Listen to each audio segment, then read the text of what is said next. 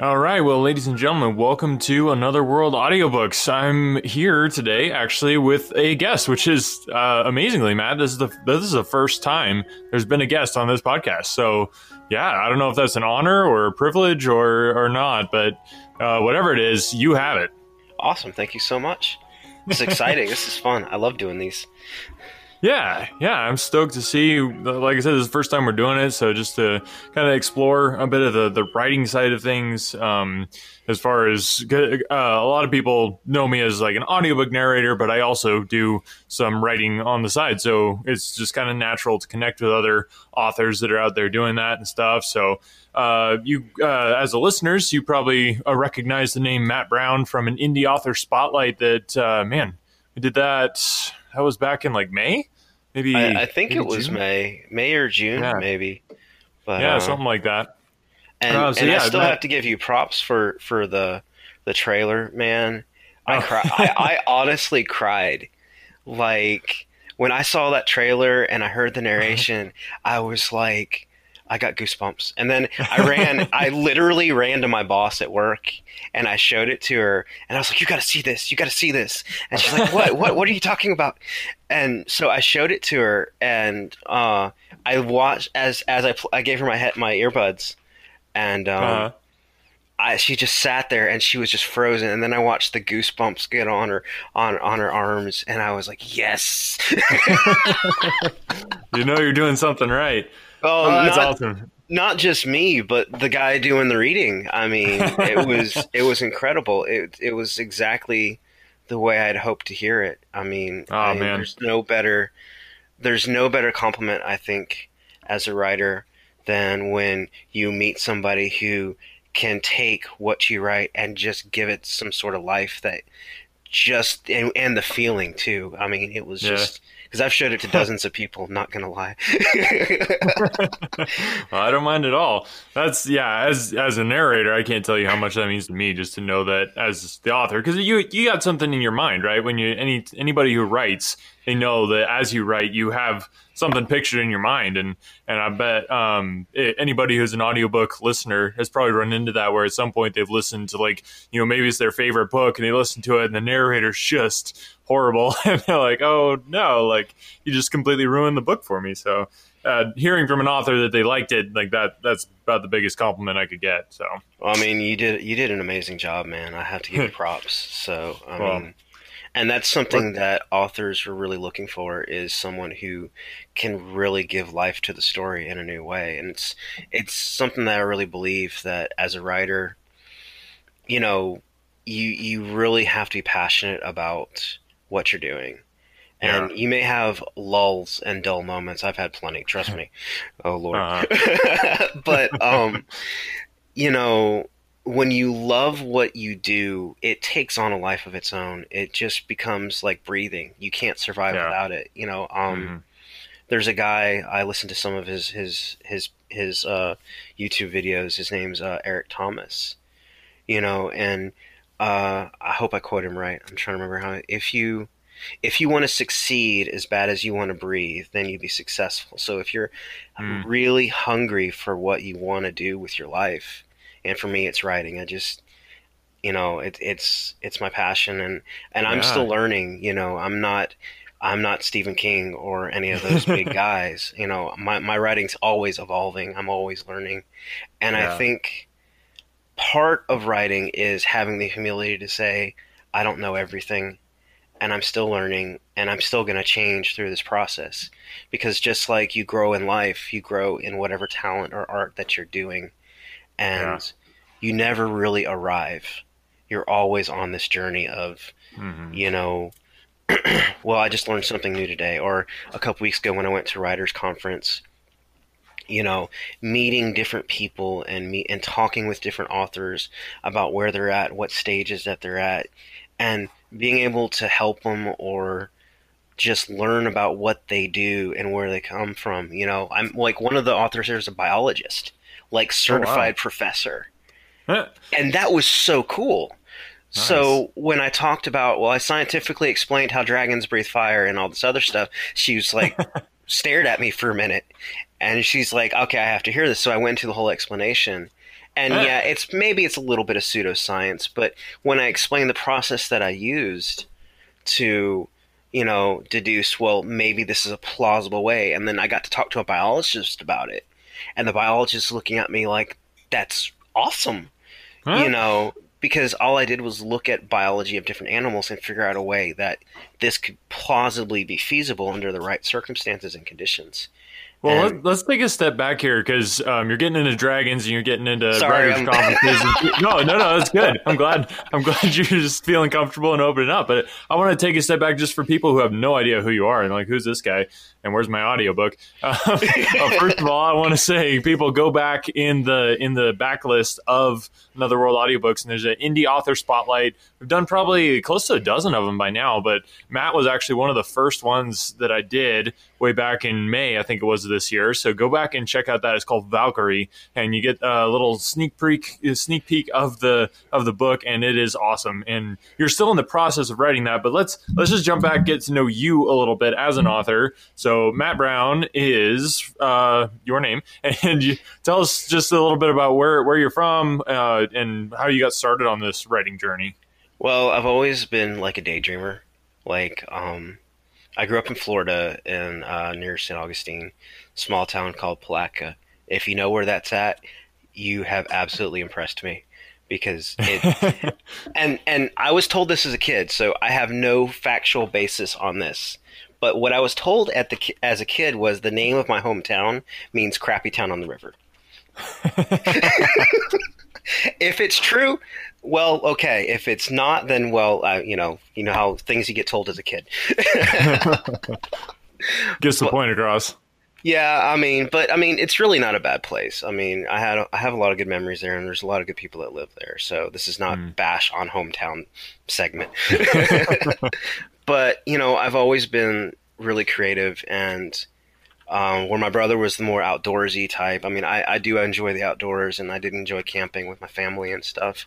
I was more of the guy that I would see something and I can make a story out of it.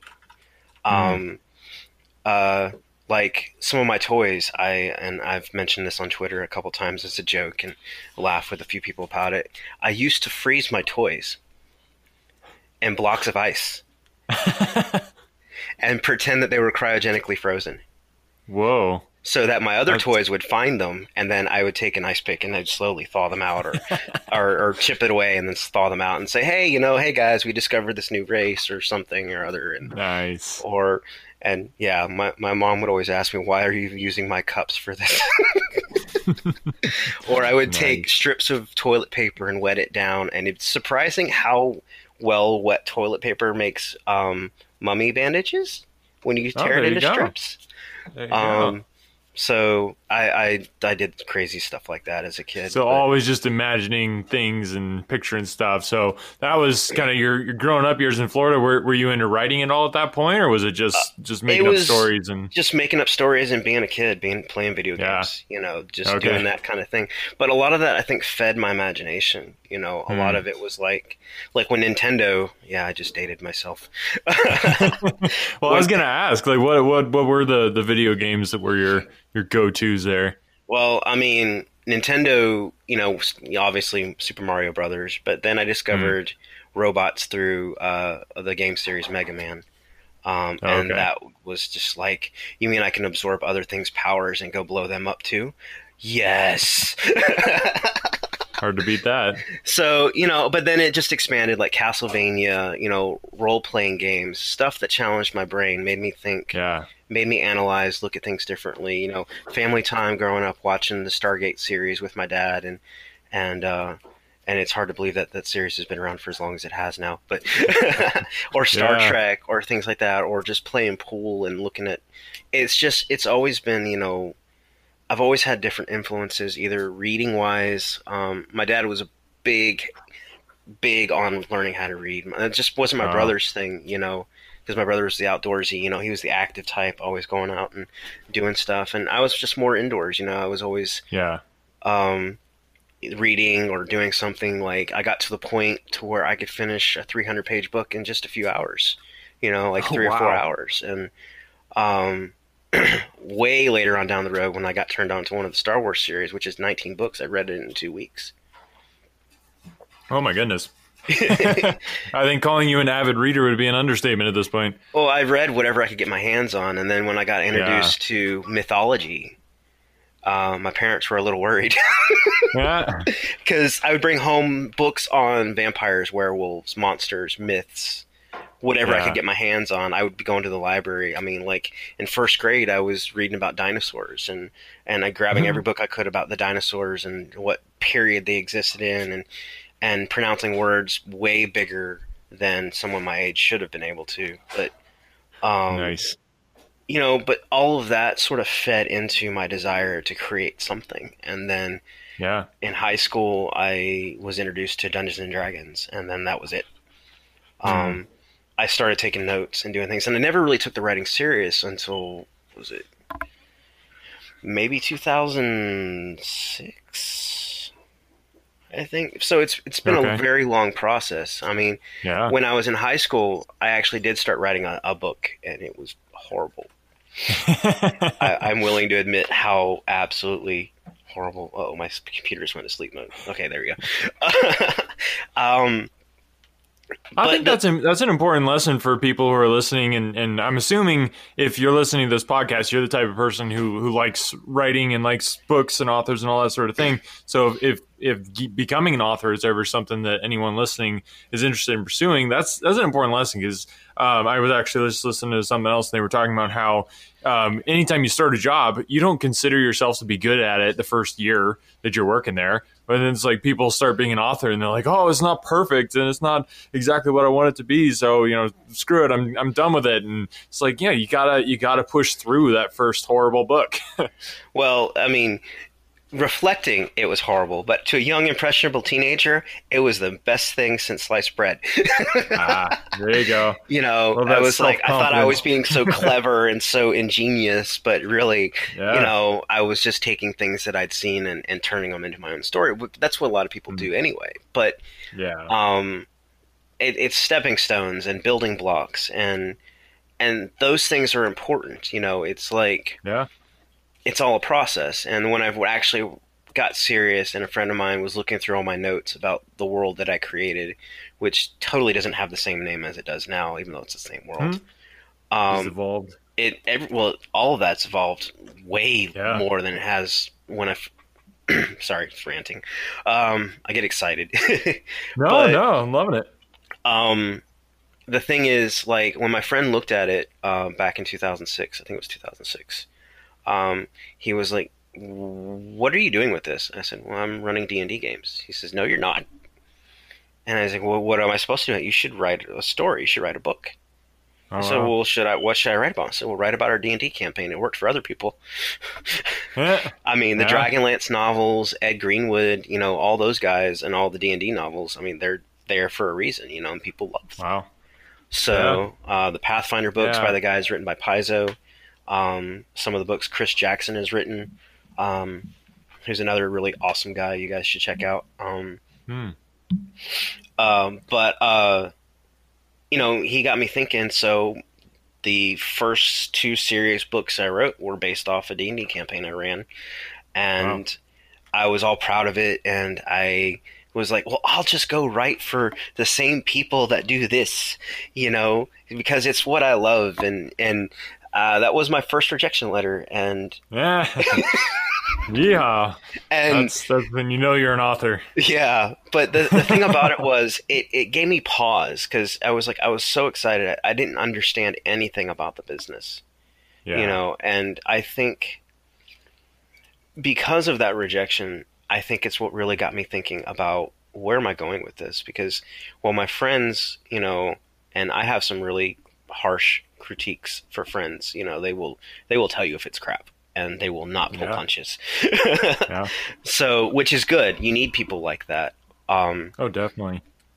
but um, it gave me a chance to really rethink what I was doing and really appreciate, like, you know, this could actually be a good thing. I mean, in, initially, when it, someone tells you no, you get all sad and depressed because it's human behavior. It's Yeah. normal. But like, it just really okay. So, what am I, what kind of story am I really trying to tell? Because I had already had so many characters. So I hmm. decided hmm. with the main series that I'm actually trying to submit, and I'm actually going through a refinement process with it right now. Um, oh wow! Um, I pulled some characters from that those two books, and I was like, "What's their deal?" You know, and they they have a history because I already established that in these two books, which then I got to thinking, well, well, let me let me think on this a little bit more, and then before I knew it, it really felt like it was becoming more of a serious thing for me, because then I started okay. doing some research and I started reading, and then I started, I, created a whole language for the elves out of that, and then I created. Oh my goodness! Uh, I started looking at the culture, how they lived, um, what like there's all these important things that in my rush to like I mean I enjoyed the process of writing the book. I had fun. But then there were details that was like, well this doesn't make sense. Mm. And hmm. this detail doesn't make sense. And then I just started connecting the dots and then I was like I really need to take some time to work on this. And from that that's when uh, Alanthar started really, which I may still change that name if because I think a publisher will probably make me. but um, but that's when the world of Alanthar really started becoming something more. And then I, I started really analyzing. I got serious about a world map, and I really started analyzing locations and places and what was there. I, that was the biggest question: was what's there? Why is it there? Yeah. How did this get started? You know, and then my whole creation story came into being, and then you know, and a lot of that was through writing the Ancient Blood series that I'm that's my main focus. You know, it's my um, I really started learning more about the world, and um, I, I would actually joke with people because I kind of felt, and I say this respectfully, I kind of felt a little bit like Tolkien when C.S. Lewis would tease him about "Stop with the damn elves," because that was uh, um, from what I've read, that was a coined phrase by uh, C.S. Lewis whenever him and Tolkien would talk about uh, yeah. Lord of the Rings. You know, he was like, Tolkien quit with the damn elves, because I mean that's really where I started. Was you know the the kingdom of Dashel and the Shadow Wood and the Shaylin and who they were and mm. where they got to this point. You know, and um, unintentionally how like racial issues came up. Um, that's one of the big things in in Ancient Blood from in the main series is whenever I write something, it's like my intent is never to be political about it because I just I only write what the story tells me to. And that sounds kind yeah. of strange, but it's like you'll know when you're as you grow as a writer and as you start working on things, you'll really I feel like you'll really start having a feel for doing what the story tells you to. Because if you mm. do hmm. what you want to do, it's not going to be as good.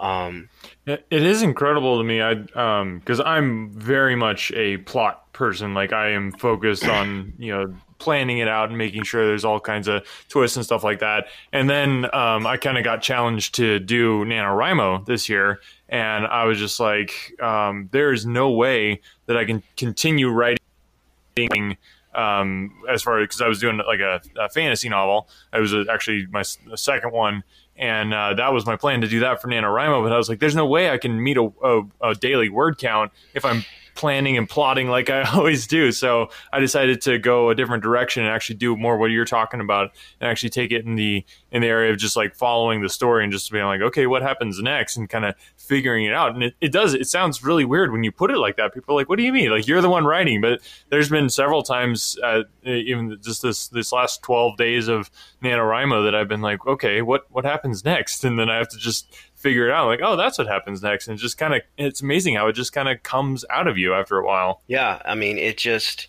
it's i often make the joke and i've made the joke on twitter um, that the characters in your book are high paid actors who end up telling you what to do even though you're supposed to be the director.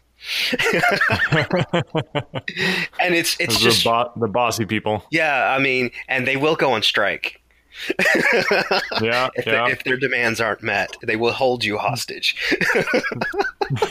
Speaking of Twitter, I should say at Matt Brown 012, and that's Matt with one T. So we'll put the links down below as well. You definitely want to go follow Matt. He you do a lot of the uh, the very short fiction stuff there on Twitter, which is is really interesting. What what kind of got you into that? Well, I got to thinking about I'm. I mean, one of the things as a writer is um, you you get told you got to figure out what your brand is, and that's something that I'm still trying to sort of learn. Because, I mean, there's a lot of more things with marketing as a writer, either whether you go traditional or independent, and I'm still on the fence about which way I'm going to go with some of the stuff I'm working on.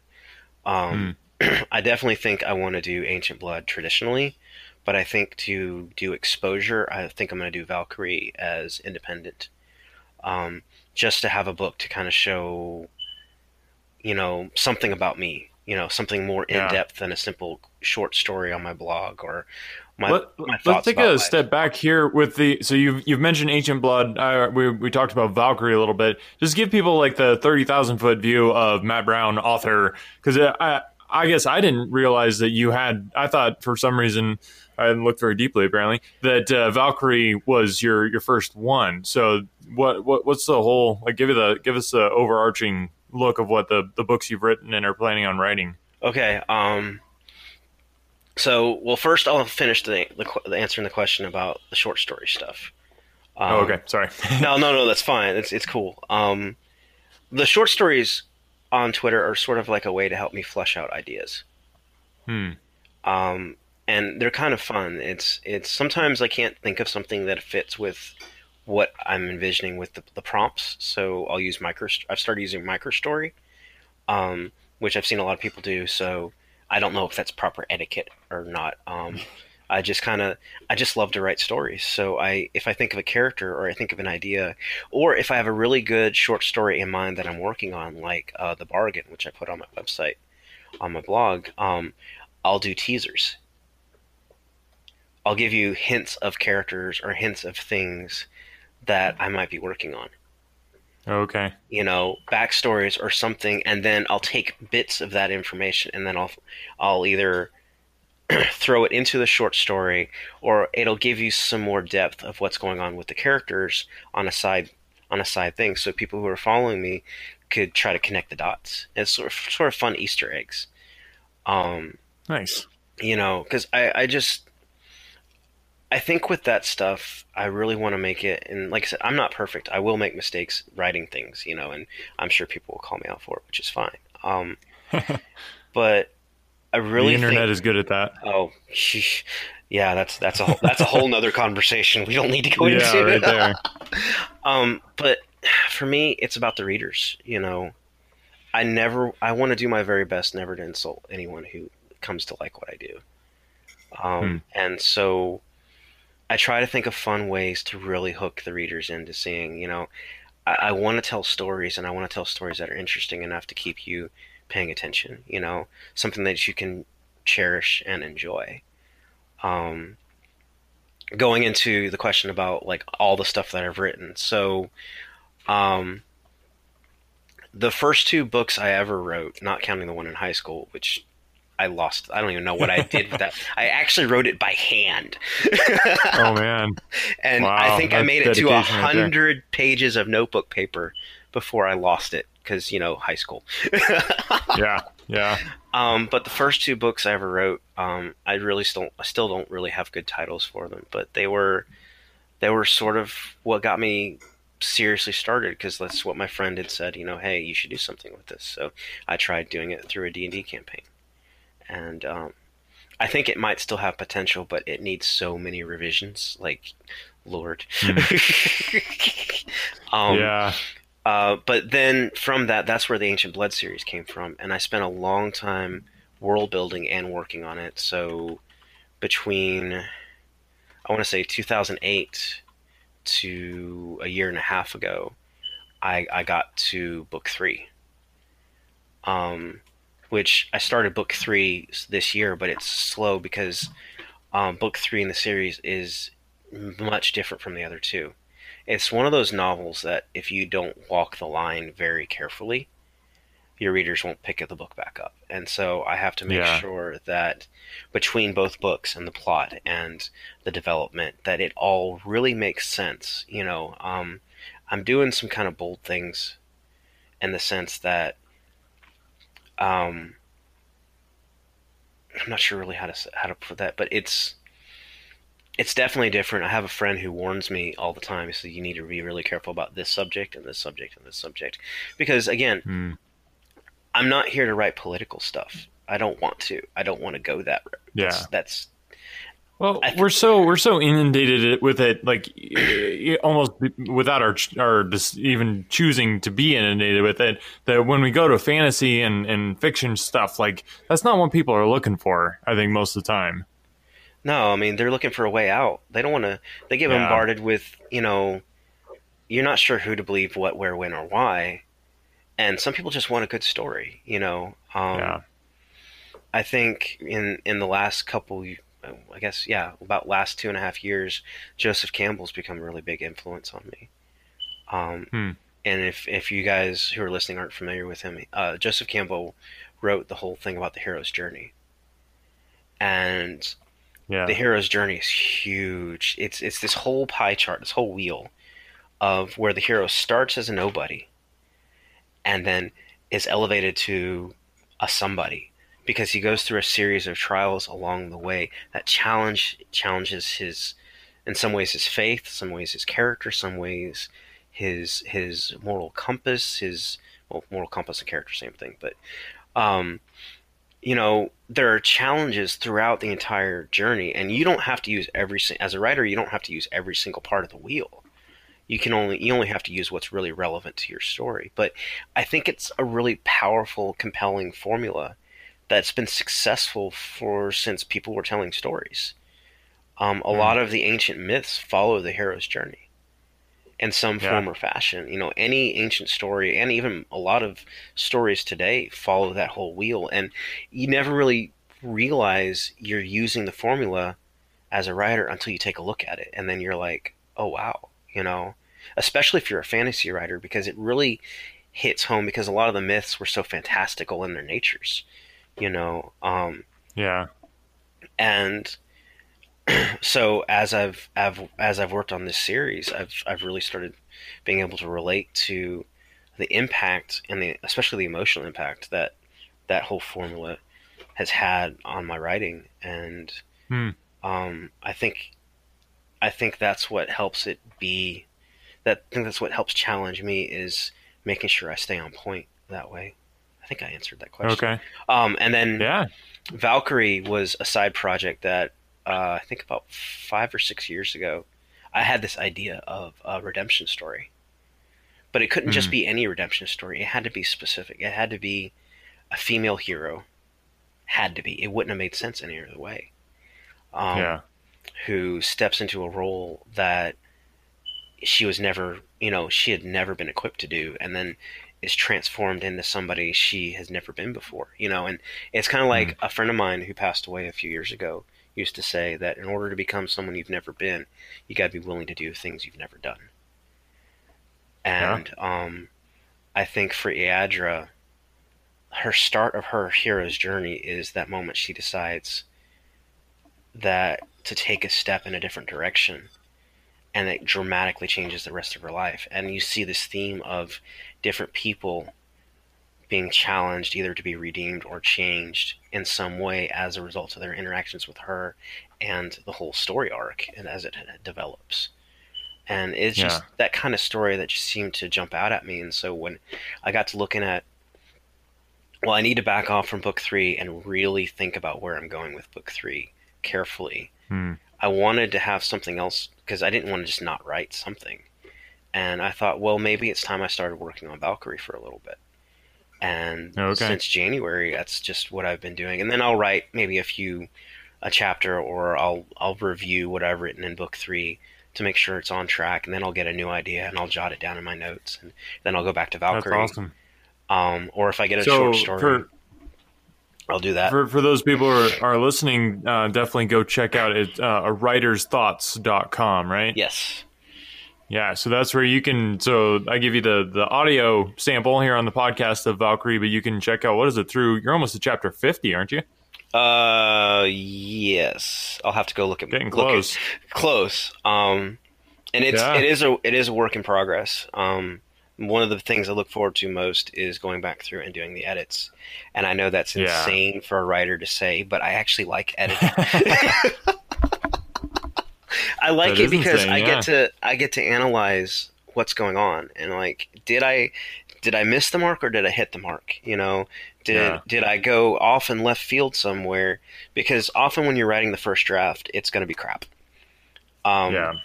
the first draft is that. always crap, but um, that's where editing gives you the opportunity to sort of enrich it. You know, to to till the ground, to find the mistakes, to find the things so you, that were maybe not quite right, but enable you to take a bad story, even though it may be a good bad story, to make it an amazing story. And then as you go through it a few more times, you know, it's you always it's always amazed me. Like I've been through as I created uh Alanthar, I um I've revised Ancient Blood about 14 times and rewritten it 3 times.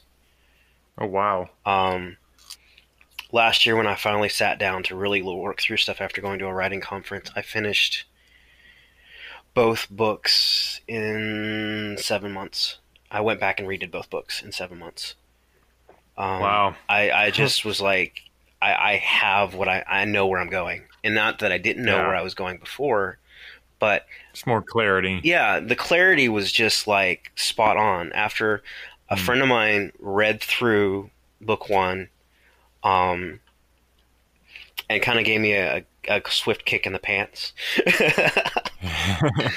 um, nice. I, I was like, you know what, okay, and um, it was a very encouraging conversation. And then from then, I was just lit. So I would go to work Yeah. and I would work eight hours, and then I would go to my office at Subway, um, which I call Subway my office. Everybody knows me by name. It's funny. and I, I just sit down and I write. Um, and and um, so for those seven months, I was I was putting in almost sixteen hours between work and writing. Wow. Um, and Wow. That's that was my life. And uh, I, I occasionally on my off days I probably wouldn't do anything, but um, you know, it was just it just the story just kind of I couldn't let it go. You know, I had that fire, Yeah. and um, it's just I don't know. There's just something about it when you, like I said before, when you really love something, just pursue it, just go after it. You know, I mean, yeah.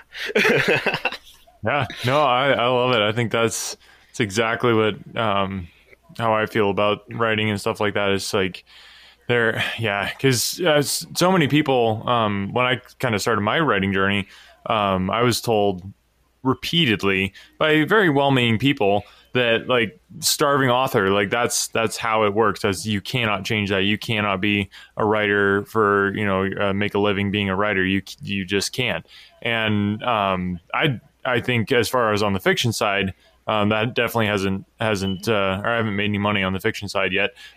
We're still working in that direction, but uh, it's it, you, it doesn't it shouldn't stop you from taking that step um, just because somebody says uh, things are one way or another. You know, you gotta you gotta push forward if it's something that you actually want. yeah. You think it's worthwhile. like there's an author I met uh, when I went to Gen Con when I was first really getting started. Um, because I won't don't know all the details of his entire journey, I'm not going to use any names. But um, uh, he's been a huge inspiration because Hmm. where my I've I've watched sort of what I can uh, of his journey, and he started off like you know the working guy, you know, and deciding, well, this is what I want to do. And he wrote his first novel, and then he wrote a couple more novels, and then he he started networking, and now twelve years later, he's writing. He he's making his living off his writing. Mm, You know, yes. and the thing about it is, That's awesome. watching his journey, you know, is it's just been so inspiring because he's the nicest guy you'll ever meet. Um, yeah. when I talked to him, and I'm I'm so glad that I didn't take him up on his offer because the book was in much need of work. Um, but when I spoke to him uh, at Gen Con, uh, and I got to get to know him, and then I got to know his publisher uh, because they had a panel, and I, I'd seen and I'd been doing some research, and um, I, I got to thinking after I get back got back from Gen Con, I was like, well, they do referrals. Why don't I just send them an Mhm. email?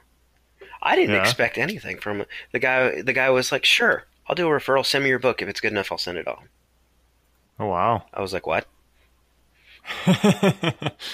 And then me and my ex broke up at the time, oh, and so priorities. kind of threw things for a loop. Yeah, priorities got shifted, and um, Yeah.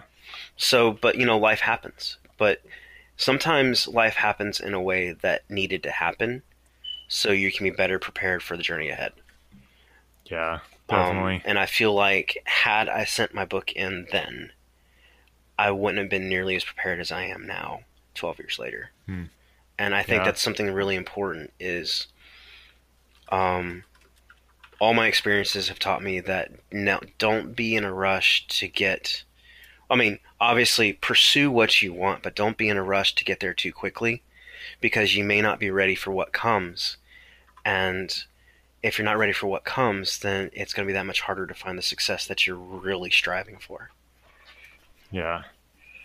Yeah. No, I was I was just listening to something uh, the other day, and they were talking about how uh, we we talk about patience, and I think people mean a couple different things by it. But what what you shouldn't mean by patience is just sit around and hope something happens to you. Right. Um, that you should be you should be patient, knowing that it's going to take a lot of hard work and it's going to take a lot of action right now in order to get where you want to go. But that doesn't that shouldn't stop you from acting and and taking the first steps to to make something happen. hmm Def- definitely. And Yeah. and you know some of that, especially as a writer, is just networking. Um, Oh yeah. getting to know people like me, getting to know you, and then when I meet people who are interested in audiobooks, and I try to say, well, hey, I know this guy, you know, uh-huh. um, that's just part of that. Or if if not if, but when, of course, when sounds arrogant, but you know what I mean. when when I finally get to that point to where I'm I'm published and I'm there, um, I want to be able to, to pay it forward, like what was done for like the opportunity Yeah. that was presented for me. You know, like if I if I know an author and they're really serious about um, being published and they're really passionate. That's that's the big thing for me is if they're really passionate about it and they're really sincere about it, and it's not just a, a one off. You know, I will say, well, hey, Yeah. I'll let me go talk to somebody for you. Um, I might know somebody that might be a good fit. Let me let me ask them, and if they say yes, I'll Mhm. I'll tell them about you, and you know, and then see you guys can connect, and we'll see what happens. And if and if that works out for you, then wonderful, fantastic, awesome. Um, if it's not a good fit, then that doesn't mean there's anything wrong with you. Um, that was something else a friend of mine told me was um, if an agent or a publisher tells you no, that doesn't mean you suck. yeah. It just means they can't help you get to where you want to go. And it's it's a they can't help you right now type of thing. I mean, there's there's so much as far as timing goes. Right. Where I've heard stories of people where it's like they'll talk to somebody and they're like, nope, that's definitely not a fit. And then you come back a year later and it's like, oh yeah, let's totally do it. So yeah, it's it's just yeah that tenacity. I think that's that's kind of always been one of the words that I try and live by is tenacity. Like you just you keep coming after it like a bulldog and you know you're you're respectful and you you uh, respect people's boundaries and stuff like that. But at the same time, if you're not willing to take no for an answer, you're you're gonna get a yes eventually. Right. So I think I, I want to just touch on this briefly. We've already been going for quite a while here, so I don't want to take up too much of your time. But I want to touch briefly on the uh, the whole uh, self-publish versus actually like trying to get a publishing deal with a with a company. Um, we we'd actually we talked a little bit um, I think in Twitter messaging early on about that, and um, I, it's it's a big debate in the whole industry. I listen to several writing podcasts, and some are on the the like complete self-published wagon, and then others are more on you know get get a deal if you can type of things. Uh, uh, how uh, where are you kind of on that spectrum, and what is your um, thoughts as far as the, the status of the engine uh, the of the industry right now? I think um, I think a lot of it's going to depend on time for me. Like Hmm. if, and this is my understanding thus far, if traditional publishing eases some of the burdens of traditional publishing, because I mean I, am still working a 40 hour work week, you know, I, I still have a job Yeah. and responsibilities to take care of. If it helps ease the burden so I can better manage my my personal life, uh, and doesn't hurt me at my job because I mean I still have to I still have to eat I still have to make money to take care of myself. Um, it's a darn thing about life. Yeah, huh? you know those stupid responsibilities, man. I tell you what, it just they just so get in the we way. Get right all the time. yeah. Um, but I think that's what really it really comes down to. If I have the time to do a lot of the promotions that self-publishing is going to demand in me, or if I can find a way to better balance both, then absolutely. Whichever benefits me the most is what I'm going to pursue. And I think that's a mm. personal decision that everybody has to make as a writer. If you if you have the funds because there's a, a higher cost involved in self-publishing, um, and if you have the means to self-publish and afford what it takes, then you know absolutely if you think that's the better road for you.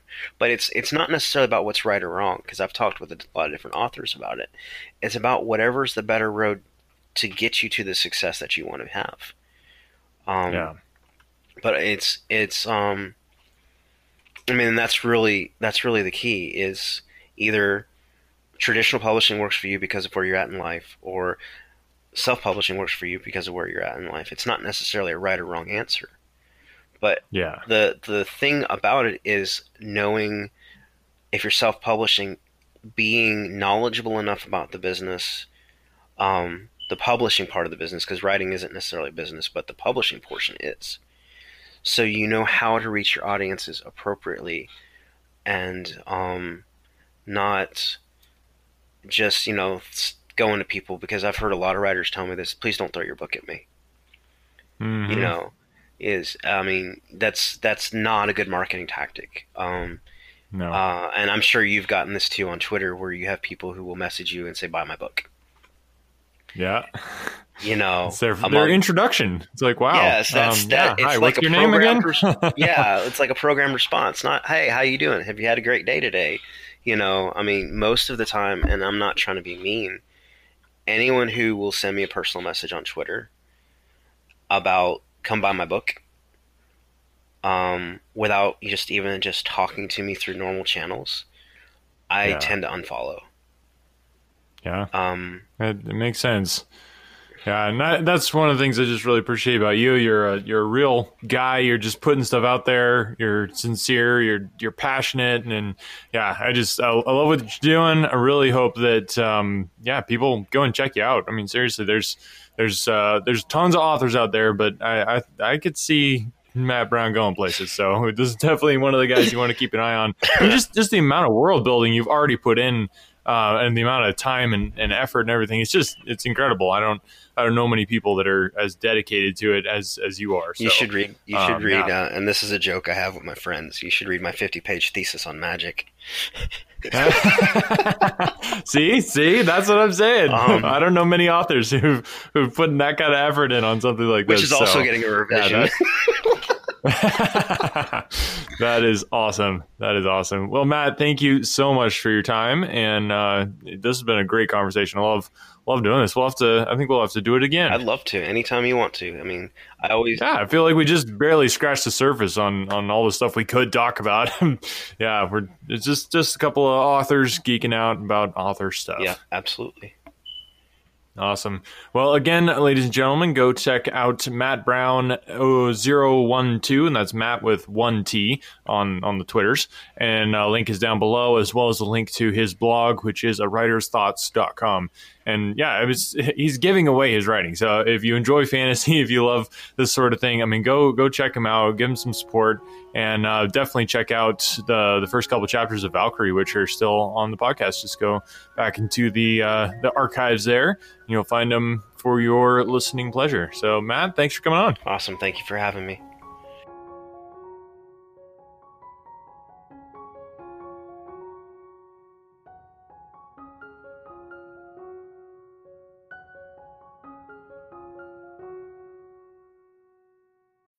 When you need mealtime inspiration, it's worth shopping Kroger, where you'll find over 30,000 mouthwatering choices that excite your inner foodie. And no matter what tasty choice you make, you'll enjoy our everyday low prices, plus extra ways to save, like digital coupons worth over $600 each week. You can also save up to $1 off per gallon at the pump with fuel points. More savings and more inspiring flavors make shopping Kroger worth it every time. Kroger, fresh for everyone. Fuel restrictions apply.